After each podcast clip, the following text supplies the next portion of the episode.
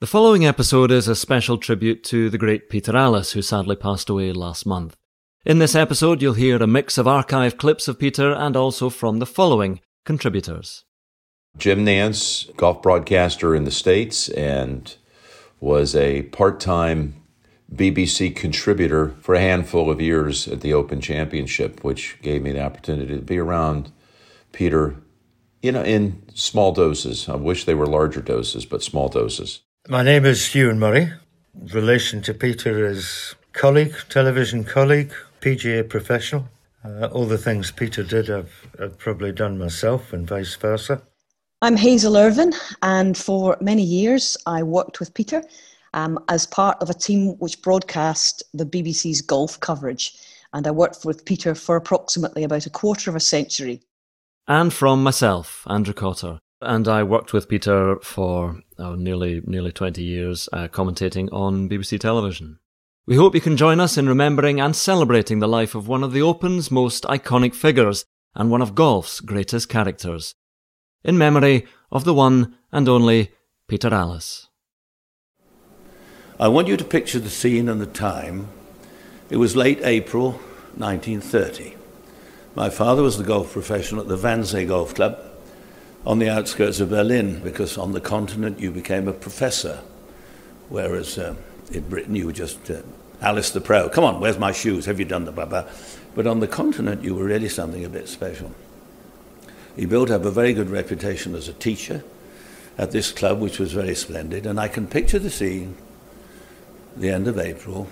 Father had a busy day teaching, jogging across the course. They lived in a very handsome bungalow in the middle of the, just by the 11th fairway, in the middle of the Black Forest, where Wannsee Golf Club was situated. And I can see mother standing at the door with the light behind her, and father arriving back home, and uh, supper's ready, dear, and sitting down. What sort of day have you had? And he would say, Well, it's been, it's been a bit tricky today. The word Nazi had not been invented then, but there were some nasty people.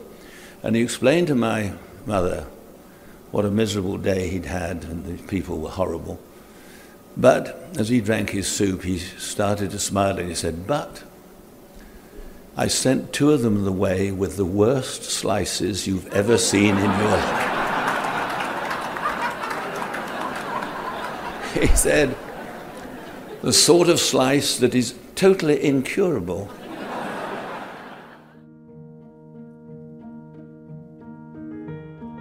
He had a twinkle in his eye, Peter, and so when he told that story, he enjoyed it. He loved holding a room. His timing was brilliant, his voice was beautiful, but his comic comic timing was perfect, and he had them hanging on his every word, and his delivery at the very end was just perfect. Peter's life was way bigger than being a player. Uh, his impact. Uh, you know, it, it was Hall of Fame worthy.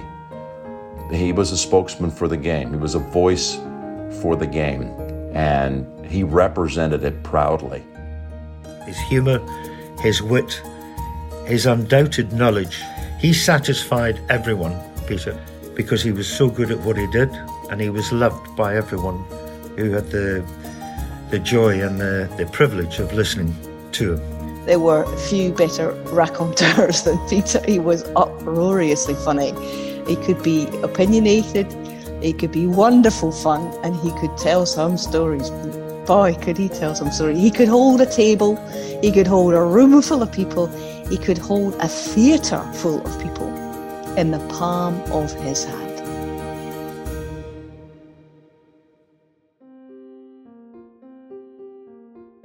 He was born into a golf family with his father, Percy, being, you know, a decorated player in his own right. His father, Percy, a, a professional golfer, a very different world it was then, but uh, a world that Peter carried through to the end uh, of his life. Uh, very much a, a professional golfer and proud to be one. Dave's teammates, who also shared this quiet, reserved confidence, were the handsome Englishman playing in his seventh Ryder Cup match, Peter Alliss. you know Peter's record, eight times a Ryder Cup player, and you know three times he won the PGA Championship. We, you know, when I was um, getting into broadcasting, people were talking about Monty Colin Montgomerie having won it three times in a in a row. You know, Peter won it three times. He was a hell of a player. I think many people have forgotten just how good a golfer Peter was. It always struck me that when I was doing my prep and research for the various tournaments that we broadcast, I'd always look back and make sure I had all the facts and figures about each member of the team and their relationship with that specific event. And when it came to something like the, the BMW PGA Championship, for example, goodness me, serial winner, Peter Alliss. I've enjoyed it all because I've never really worked very hard at it. As uh, dear old Gary Player will. Uh, absolutely guarantee that he never saw me out practicing. I used to, I used to hit a dozen balls with a two iron. I was bloody good with a two iron, one of the most difficult clubs to. And the ground was a bit rough, and, and if I hit sort of seven decent ones out of ten, I didn't see the point in spending there all day long hitting any more. I knew how it worked, and if it went all right, it was fine. I must tell Tiger that one day if I get a chance to see him.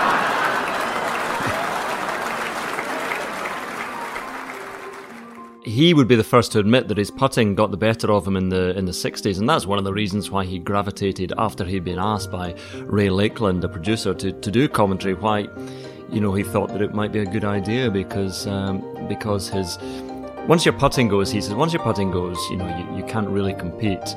He was a beautiful player, tee to green, but um, I mean, his his car registration plate said it all, putt three. Um, so yeah, he, he knew what his failing was at golf, but this was his failing was towards the end of his playing career. He'd been a very very fine player, better than that, and of course son of Percy Alliss, who I think played in six Ryder Cups. The first time I met Peter, I was nine years of age. It was at the Open Championship of 1964, and I was collecting autographs. And I asked Peter nervously for his autograph, which he did, and he was talking to me for a, a, a moment or two. And my father, Jimmy, professional golfer in Edinburgh, he and Peter knew each other. Not well, but they knew who they were. And he said, you know, what's your handicap and how long have you been playing and, and where do you play? And then he saw my father and he came over and what struck me even at that age, and it is a very young age, and I still remember it, was the time he gave to me, who was just a kid running about with an autograph book. And, and that's the way Peter was all the way through his life. He always had time to speak to people. Uh, the first impression uh, of Peter was, was impressive, and I followed his career as a teenager. Uh, he was very much a, a top player at that time late 50s, early 60s, going into early 70s. Uh, Peter was still a, a, top golfer, so it gave me an interest in his career. I just didn't realise at nine years of age where we would go from there and, and where we would be in in 40, 50 years' time. I remember, you know, he'd be he'd be greeted by by Arnold Palmer as the old friend he was, and you'd be going, goodness me, this is someone whose career, whose life in golf goes back a long, long way, and his his roots spread out in golf through. I mean, so many people he he knew, and I'm not just talking about the, the great and the good, the famous players who he did all know. He'd played with them, and um, he was contemporaries with many of the sort of great players of our game. But people in, in clubhouses, clubs around the country, and organisations, governing bodies, he knew everybody, and it was uh, it was very strange, but also uh, slightly. Um, I say comforting to be around him in a golf situation because everybody wanted to say hello to him and everybody wanted a, a piece of his time, and he was happy to give it. Peter was a, a truly gentle person. He was a gentleman. He was a fascinating character. And I think the key to his fascinating nature was the fact that he was fascinated by other people. Other people. He didn't sleep too well. Um, and I would sometimes go in, always, into the, uh, the main studio where the commentary booth was, very early, crack of dawn sometimes he would, me- he would most often be already there. He was up, He was just watching the world go by from the great big studio. And this is one of my most favourite times with him. It would be very, very early in the morning. I'd go in, I was fluffing around, getting myself ready for the broadcast, and he'd be there, just sitting, looking out the window, watching the, the, uh, the first spectators coming by. And he'd be watch, and he would just watch people, just observe people, the whole scene. And then he would just wonder aloud to you. He'd say, I wonder what that man does for a living or that family there, look at look at them, Hazel. What time do you think they started packing that huge picnic? Or there's a family of starlings up in the roof of the clubhouse. Must be eight of them. I've seen them come and go for hours. He did that. All he was just fascinated. He really loved the company of people. He wasn't just fascinated. He was incredibly kind. Both he and his wife Jackie, uh, really genuinely kind people. They're not hobnobbers. They treated everyone the same. Everyone, every member of the production team um, and often they would see someone in the crew who was perhaps about to eat on their own downstairs in the hotel bar or in the same restaurant after a broadcast, and they would simply insist that they would come and join them. Camera people, drivers, sound assistants, presenters, makeup artists, everyone. He was very, very kind, genuinely interested in people. What have you been doing today? What does your work involve? Honestly, and this was not just to make conversation. And he would always he would always take something from those conversations that would interest him and he would he would imbue his commentary with it so he, he genuinely um, was a, is a wonderful wonderful um, observer of people he brought with that a, a fascinating blend and mix of so many anecdotal stories that had nothing to do with golf it might have something to do with uh, a random stranger that he ran into at the supermarket or someone he passed on the street and and he would give a, a, story, an analogy to that person uh, in, in the heat of competition when someone was trying to grind it out for a major title. Uh, so was a, there was a folksy way about him because he was at times able to relate just the common man into his commentary through analogies. As a golfer, if you look back at some of the scores Peter had with the equipment they had in these days. Um, the way courses were, they weren't as pristine as they are today. If you look at the scores that, that Peter recorded, it, it showed you how good a golfer Peter was. And you go back to these days and you see how much money or how little money uh, the, these players were playing for. You needed to have a club job or you needed to have another job. And Peter was always one looking for another job. He, he was very keen on course design and formed a, formed a really good partnership with Dave Thomas down the years, and Clive Clark would be another one that, that he'd designed courses with. So he had, he had quite a few interests. Although Peter didn't have many hobbies in his life, he had a lot of interests. And you needed to be able to do these things to make a, a reasonable living. I played. Uh pretty well. I got in my first Ryder Cup cap in 1953, went on to play in another seven World Cups 10 times, winner of 20 odd tournaments. And then the chance of television came along, journalistic experience, writing for a couple of newspapers, magazines, and so on and so on. I started doing television in the early 60s, and by 1974, Pro Celebrity Golf had started. And through my association with Mark McCormack and IMG, he introduced me to the world of television over here, uh, working for ABC Television. And I can, it's very difficult to pick uh, the BBC or ABC. I'm an Englishman, and of course, one is always happiest at home. But I never enjoyed myself more than coming here and working with ABC. Why? Well, they were lovely people. One or two of them shouted a bit and swore, um, but they didn't swear at me too often. And uh, I suppose in four days of television, I might have actually spoken for about an hour. And they paid me a ridiculous amount of money.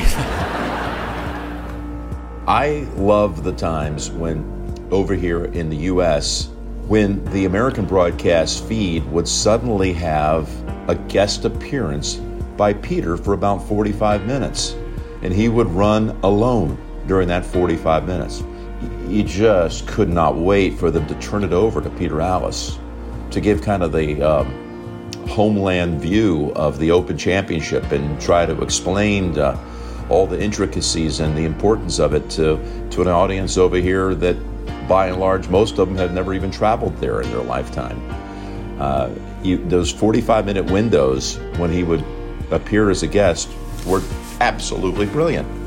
And when it came time for him to turn it back over to the American commentators, nothing against any of them, they're all my friends. It just left you saying, Oh, please, Peter, come back.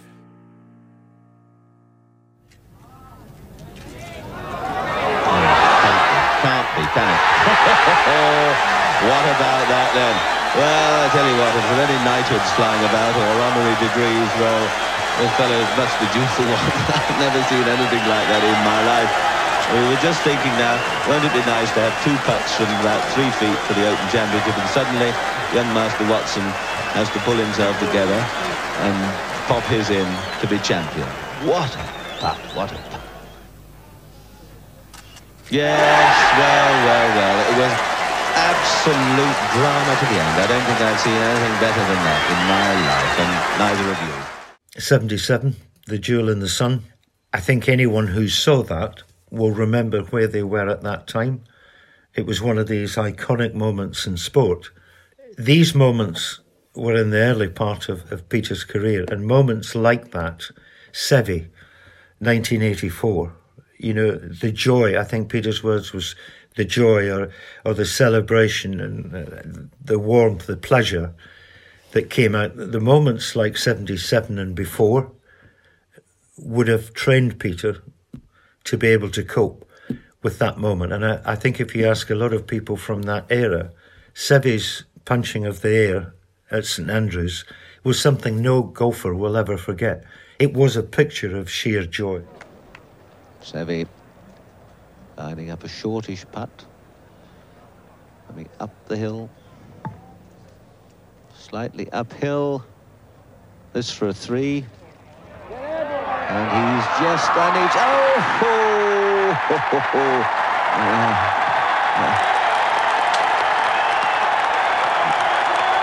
You think he enjoyed that one? Go on, give him a kiss as well. That's fantastic stuff.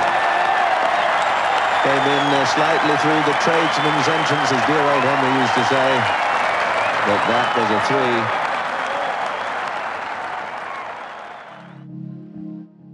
I played in that. I, I, would finished about an hour and a half before Seve, and I stayed on because Watson was in there, but Seve was in there, and Seve was a, a, a close friend of mine.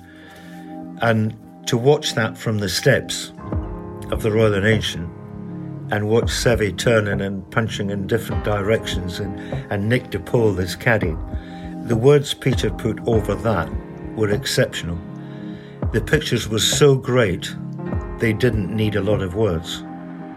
And that's exactly what Peter did. So that's one moment I would look back on, uh, on Peter's career, and think he, he handled that beautifully. There was this ability on the air to have so many different directions uh, in his commentary. He could be analytical as a truly great player in his day. Uh, he could be whimsical as much as anyone that's that's ever tried to perfect the craft, and he could be critical when when the time was appropriate. The words in 1999 were, were the words not just of a broadcaster; they were the words of a, a professional golfer as well, because it started off being a bit flippant, and then Peter realised the damage this is doing to Van de Velde. I mean, how many chances do you get to win the Open? no matter how good you are, how many chances. And probably for Jean, this was it. This was his time, and, and he needed to see it through. And I remember his his voice changed and his thought process changed the longer it went on. I just thought he handled that in, in more ways than a broadcaster. If, if you'd had a professional broadcaster there, it wouldn't have been handled as well because his love of the game, his understanding of professional golf, I think shone through that half hour that was spent in the Barry Burn. Well, you do. I don't believe this. Well, what is going on here? Let's have another look at uh, Van de Velde's second. You can see it start to the right of the clock. I'd never crossed my mind he was going to clatter into the grandstand and hit the face of the grandstand and bounce backwards. There it goes. There, misses everybody. And you see, misses the bounce on, on the stonework on the edge of the burn and then goes back into the hay behind, which is extraordinary. Right. Jean, you've still got a bit of work to do here, Sunshine. He does have the luxury of uh, having a few shots in hand. Quite extraordinary if he should do it and it will be a wonderful thing for the game of golf, and everyone will pull for him, I'm sure. Now, where is he going now? He's going out left to the front of the green. Yeah, it must be.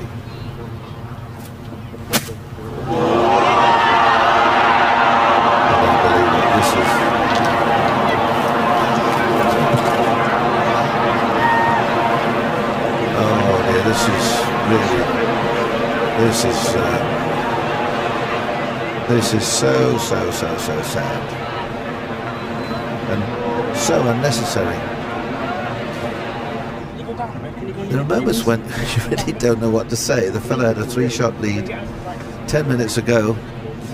He gets away with murder off the tee, and then he's, he's surely not going to go and climb down in there and try and whack it out of there. No, no, that would be that would be that would be totally ridiculous. Now, what are you doing? What on earth are you doing?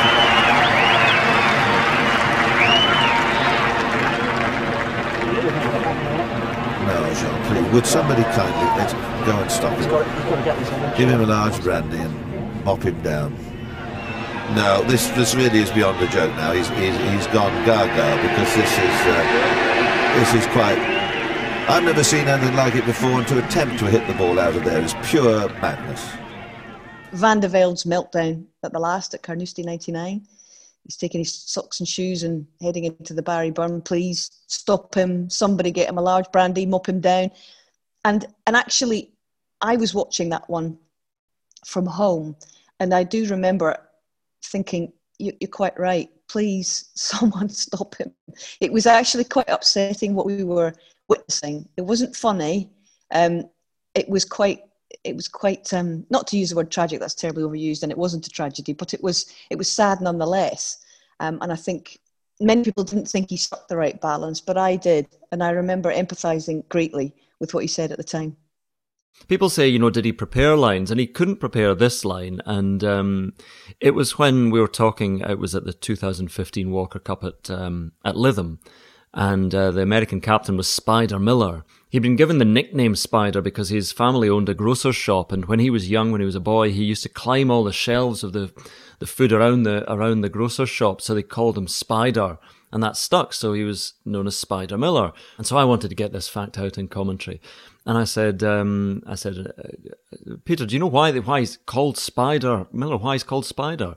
And Peter, without a pause, just said, "What? You can't get out of the bath." And that was an example of his very, very sharp, quick wit. Um, you know, because people listened to Peter and thought, oh, he's a comfy old buffer, Peter, and you know, I can listen to him, but he's a, a bit out of touch. But I promise you, his, his wit was razor sharp. And that's another thing about the, why it was such a joy to work with him, because um, his his his wit was there, but also the timing. The timing was perfect, and um, you know I learned a lot from, as well as enjoying myself a huge amount. I learned a lot from sitting alongside Peter. What you're getting at home, as a consumer, as a viewer, is you're getting the real deal. You're not getting someone that's putting on a performance and trying to be someone else. And Peter, I believe what we heard in his magical ways of presenting tournament coverage, that's the way he was off the air. He was a gifted storyteller, raconteur, uh, that perhaps had no equal, and just freely spoke his mind. And Peter's been accused at times of being too near the mark. I think of all the things Peter has said and been picked up on some of the things he said, there's never been one ounce of malice or, or nastiness in it all. It, it, it was humour. I, I, I, laughed. I laughed at some of the things Peter says. Uh, I just don't think that that he's trying to offend anyone, or he was trying to offend anyone. It was just Peter's humour and, and, and part of his life, a big part of his life. I mean, he could be a maverick, obviously. Uh, he sometimes had a his bonnet about some issue or other, and you just knew that he was irked by it. And the, the kind of waspish sense of humour would occasionally turn into a proper sting. Um, you were waiting for it, he was building up to something, and then there could be a whoop, everyone put your crash helmets on. He's gonna he's gonna strike. Um, so he wasn't always on message, uh, and I'm sure he rubbed a few people up the wrong way. But that was Peter. He was nothing if never not true to himself. He was a great observer of life, but also of what was on the screen in front of him. So, quite often, commentators in not just in golf, in any sport, are very keen to get a certain amount of stats and facts in and, and get some pre-prepared lines and, and and and go according to their own script. Whereas Peter would see what was in the monitor in front of him, and he would find the line that was appropriate to that. And so you'd be sitting watching at home, and you'd go, "Do you know what? Padraig Harrington does walk a little bit like that," or or Justin Rose, he's got a great um, uh, way of describing Justin Rose, or whoever it might be. Or you'd have those cutaways of the various things happening. Um, you know, we talked about it before. They were Peter cutaways. There were cutaways that our director said, "Here's one for you, Peter," and it'd be a horse galloping in the sea from the high camera, the crane camera, from the the plane uh, flying overhead, or it would be a couple sitting in the sand dunes. You go, "Well, what are these two up to here?"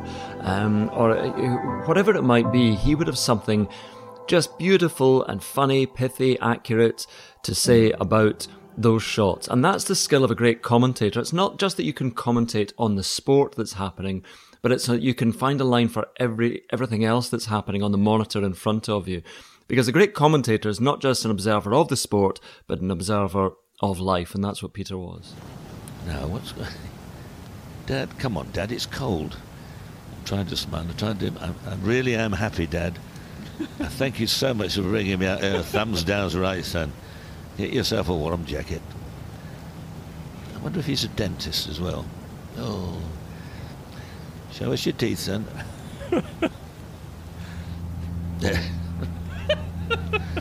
this is quite bizarre. Come on, get out of it. And it, you just never really knew what was coming next, honestly. There was nothing there was nothing obvious with Peter, nothing. Um, and he also said to me in a tiny commentary booth that we once shared at the Walker Cup at Royal Aberdeen, he was sitting opposite my commentary station. And Paul, our director, cut up some shots of some very hardy kite surfers doing their thing in the North Sea off the coast, and what was a really wild, windy, wet day. And uh, he just looked over at me, gave me a big wink, and he said, Ooh, look at that you know, I really miss my kite surfing days. what is he all about? But, but there was a lot of very clever little nuance. I mean, as if Peter would ever have been a kite surfer, but uh, but he always just liked to play. Um, he always just liked to play and have some fun as well as, as the serious stuff. So it was always a delight to be in a booth with him because you had to be on your guard because he would always he would always throw something at you. But uh, it was good fun. It was good fun with him. It really was. And that's that sums Peter up and, and sums up the great broadcasters and great commentators because he was able to switch from the the very, very heartfelt, serious stuff to the light and frivolous and to go from the it's the light and shade of commentary. And he could do the serious stuff, but he was very well aware that not everything was serious. And so when you have the dramatic moments, he was there to do those, but uh, and and give them due reverence. But he was also there to have fun because sport is about the serious stuff, but also the fun stuff, and that's that's what life's about as well.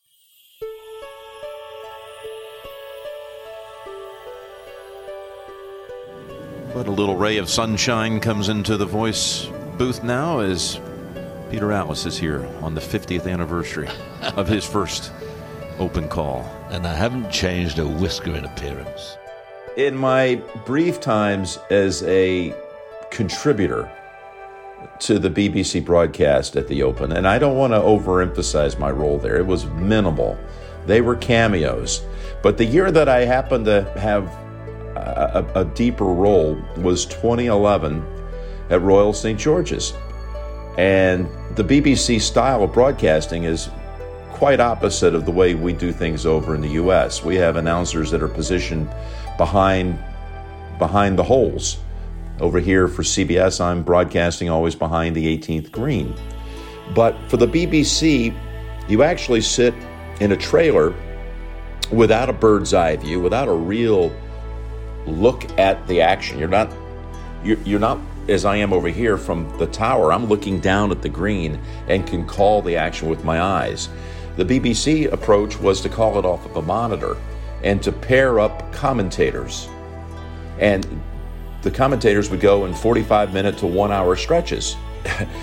the biggest assignment would be to find yourself blending in tandem with Peter Alliss, which is what the case was for me in 2011 during uh, a, a, good portion of the final round of, of Darren Clarke's victory here. So that to me was a true career highlight. And it was just back and forth. And it's interesting. It's, I'm sure the viewer at home has no idea how this works, but you're actually facing the other commentator. You cut around as commentators when the action has finished with one particular player. For example, Phil Mickelson for birdie at the fifth. This would be Phil's third birdie through the first five holes, and he said before the round that if he can get off to a hot start, he's got a chance today. 14 Mickelson. Careful here.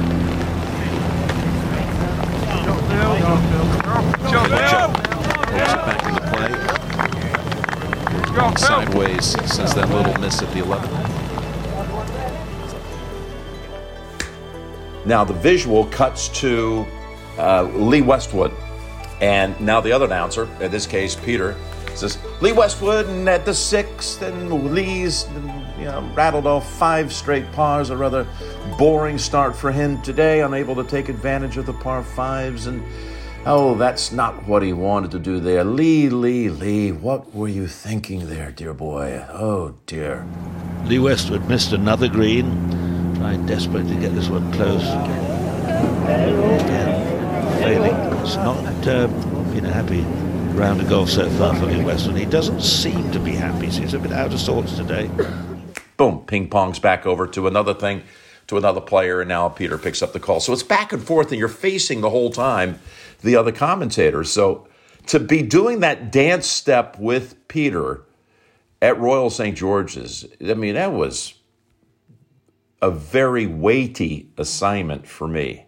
My gosh, what an honor. Back and forth we would go. That was a thrill. I wish I had video or a picture of that moment, of that day, but uh, I don't. And he was cordial, kind, considerate, polite, uh, you know, a great teammate, albeit, again, just a very brief little cameo in my life. But what an honor to be able to say I did that.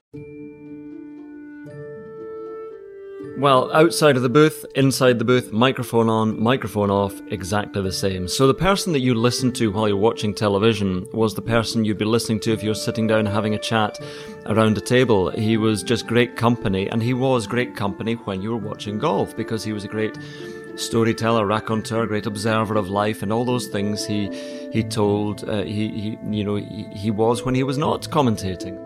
And believe me, when he was on form at the dinner table um, and maybe after a couple of wines, there were few better raconteurs than Peter. He was uproariously funny. He could be opinionated, he could be wonderful fun, and he could tell some stories.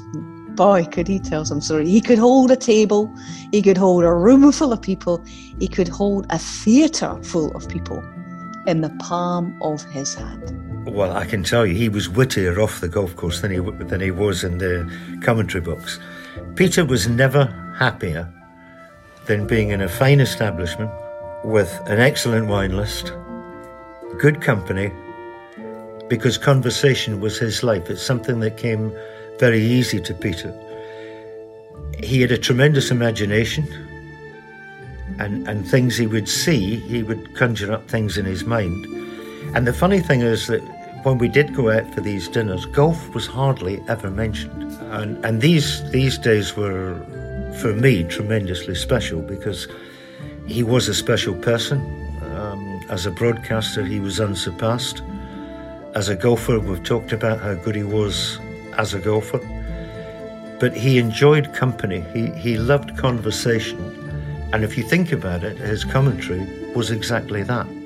It's hard to imagine that there will ever be anyone just like him. I think there are a lot of people who will try to be like him. But he was a man of the world, wasn't he? I mean, there was an erudition with him where you could just tell, even as a viewer, if you never met Peter Alliss, you knew that if you ever had to phone a friend about a trivia question or you needed um, some expertise on uh, a fine wine to go with a certain meal or a vacation spot that you should check out in, uh, in uh, Southeast Asia or hey, can somebody set me straight on um, some some history of the royals in Sweden? Whatever this might be, like Peter Alliss be a pretty good guy to be, probably call and figure he might have the answer because he was a man of the world. It's like he absorbed in his lifetime all these little tidbits of information as a player, as, as an architect. This man's knowledge and um, understanding of the world and cultures and just understanding people. It was extraordinary. And that's a gift. I never like to pigeonhole Peter Alliss as a golf commentator or a sports broadcaster. He's just a, a broadcaster. He was someone who who was able to, you know, if you didn't enjoy golf at all, if you didn't know anything about golf, I still think you could have listened to Peter Alliss and have been entertained and understood the humour of it. Um, and that, that, that really says a huge amount to me about his quality as a, as a broadcaster. One of my favourite times was when I sort of had him to myself for a conversation um, on the porch of a house that we were renting at the Masters, and I just had a half hour with him. Uh, he had a bad leg, and his and his leg was was up, and he couldn't really get about. So we were going in there and chatting to him, and I just it was a beautiful day. There was lovely bird song, and we were sitting amongst the trees, the wind blowing through the trees, and just chewing the fat and just having a good old chat, conversation about the family and his family. He loved his family. He loved the kids. He loved the grandchildren. He was so proud to tell me all about them and what they were doing, and and that those lovely times that you got them to yourself for a bit. That was really really special, and uh, he invited me to be a speaker at one of the big charity dinners that his, his wife Jackie runs. He, he raised millions of pounds um, for charitable causes. He really was amazing. Uh, a lot of people didn't realise this. Peter was a joy to be around because you were never short of something to say. If you had an opinion, he would have an opinion as well. So conversation was great. It, it was enjoyable. It was something you looked forward to. And when you'd finished that conversation, you looked forward to the next one. That's the way he was. He was infectious as, as a human being to be in his company and, and listen to his thoughts, um, listen to his arguments, because there was plenty of them as well. Um, and I, I, do feel very privileged to have known him as a golfer and as a broadcaster, but probably above all that, I think I was very privileged to be able to spend a reasonable amount of time with him.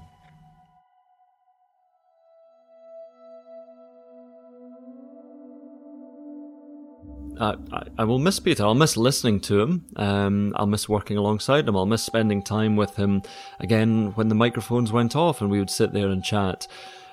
It's just it's one of those um, um people. You, you, you know they're not going to go on forever. He was nearly ninety. He had a, he had a great uh, and long and hugely successful life, full of rich experiences. But you still think that oh that person or that voice is always going to be there. I suppose the voice always will be there because it's it's recorded for posterity over so many great moments.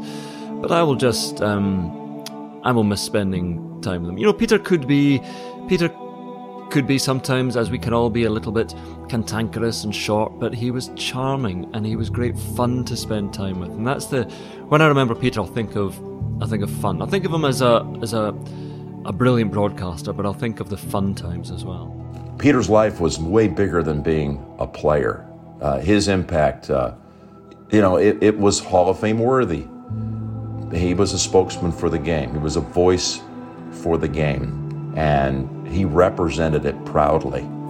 He gave uh, golf a brilliant view of the game from all angles, a cultured journey uh, every single time that uh, he was on the microphone at a golf tournament. It was it was a learning experience. If you didn't walk away from one of his shows and find out six or seven or eight or nine or ten facts that you never knew before, and it might have nothing to do with any of the players, it might have nothing to do with golf.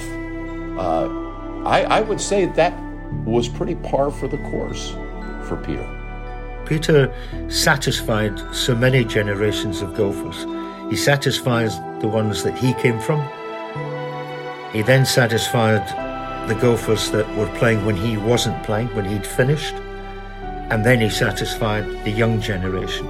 I don't think anyone would, would ever turn around and say that they didn't watch a program because they didn't like Peter Alliss. But millions would actually turn around and said, I'm not that keen on golf, I'm not that interested in golf, but I love li- listening to Peter Alliss.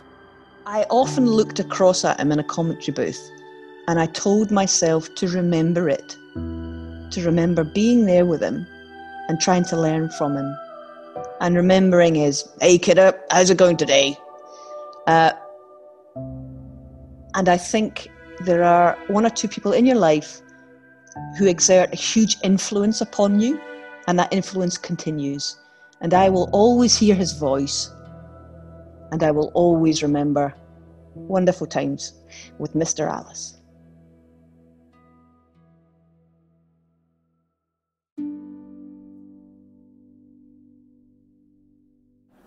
I just want to say this. I, I think of it often uh, because I did leave school early. I, I was quite bright, but uh, I remember my last report, which was sent home. We had a, a, a head mistress at my modest school. She was a Mrs. Violet Weymouth.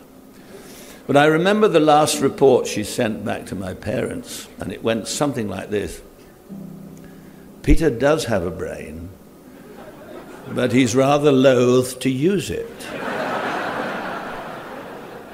His only interests appear to be the game of golf and Violet Pretty, a girl allied to, she never knew about Iris Baker, but they were the two that introduced me to some of the ways of the world.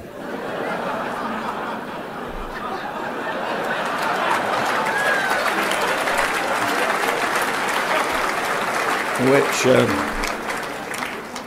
which I'll be eternally grateful. and although we were very young, I wish to God I could do it today.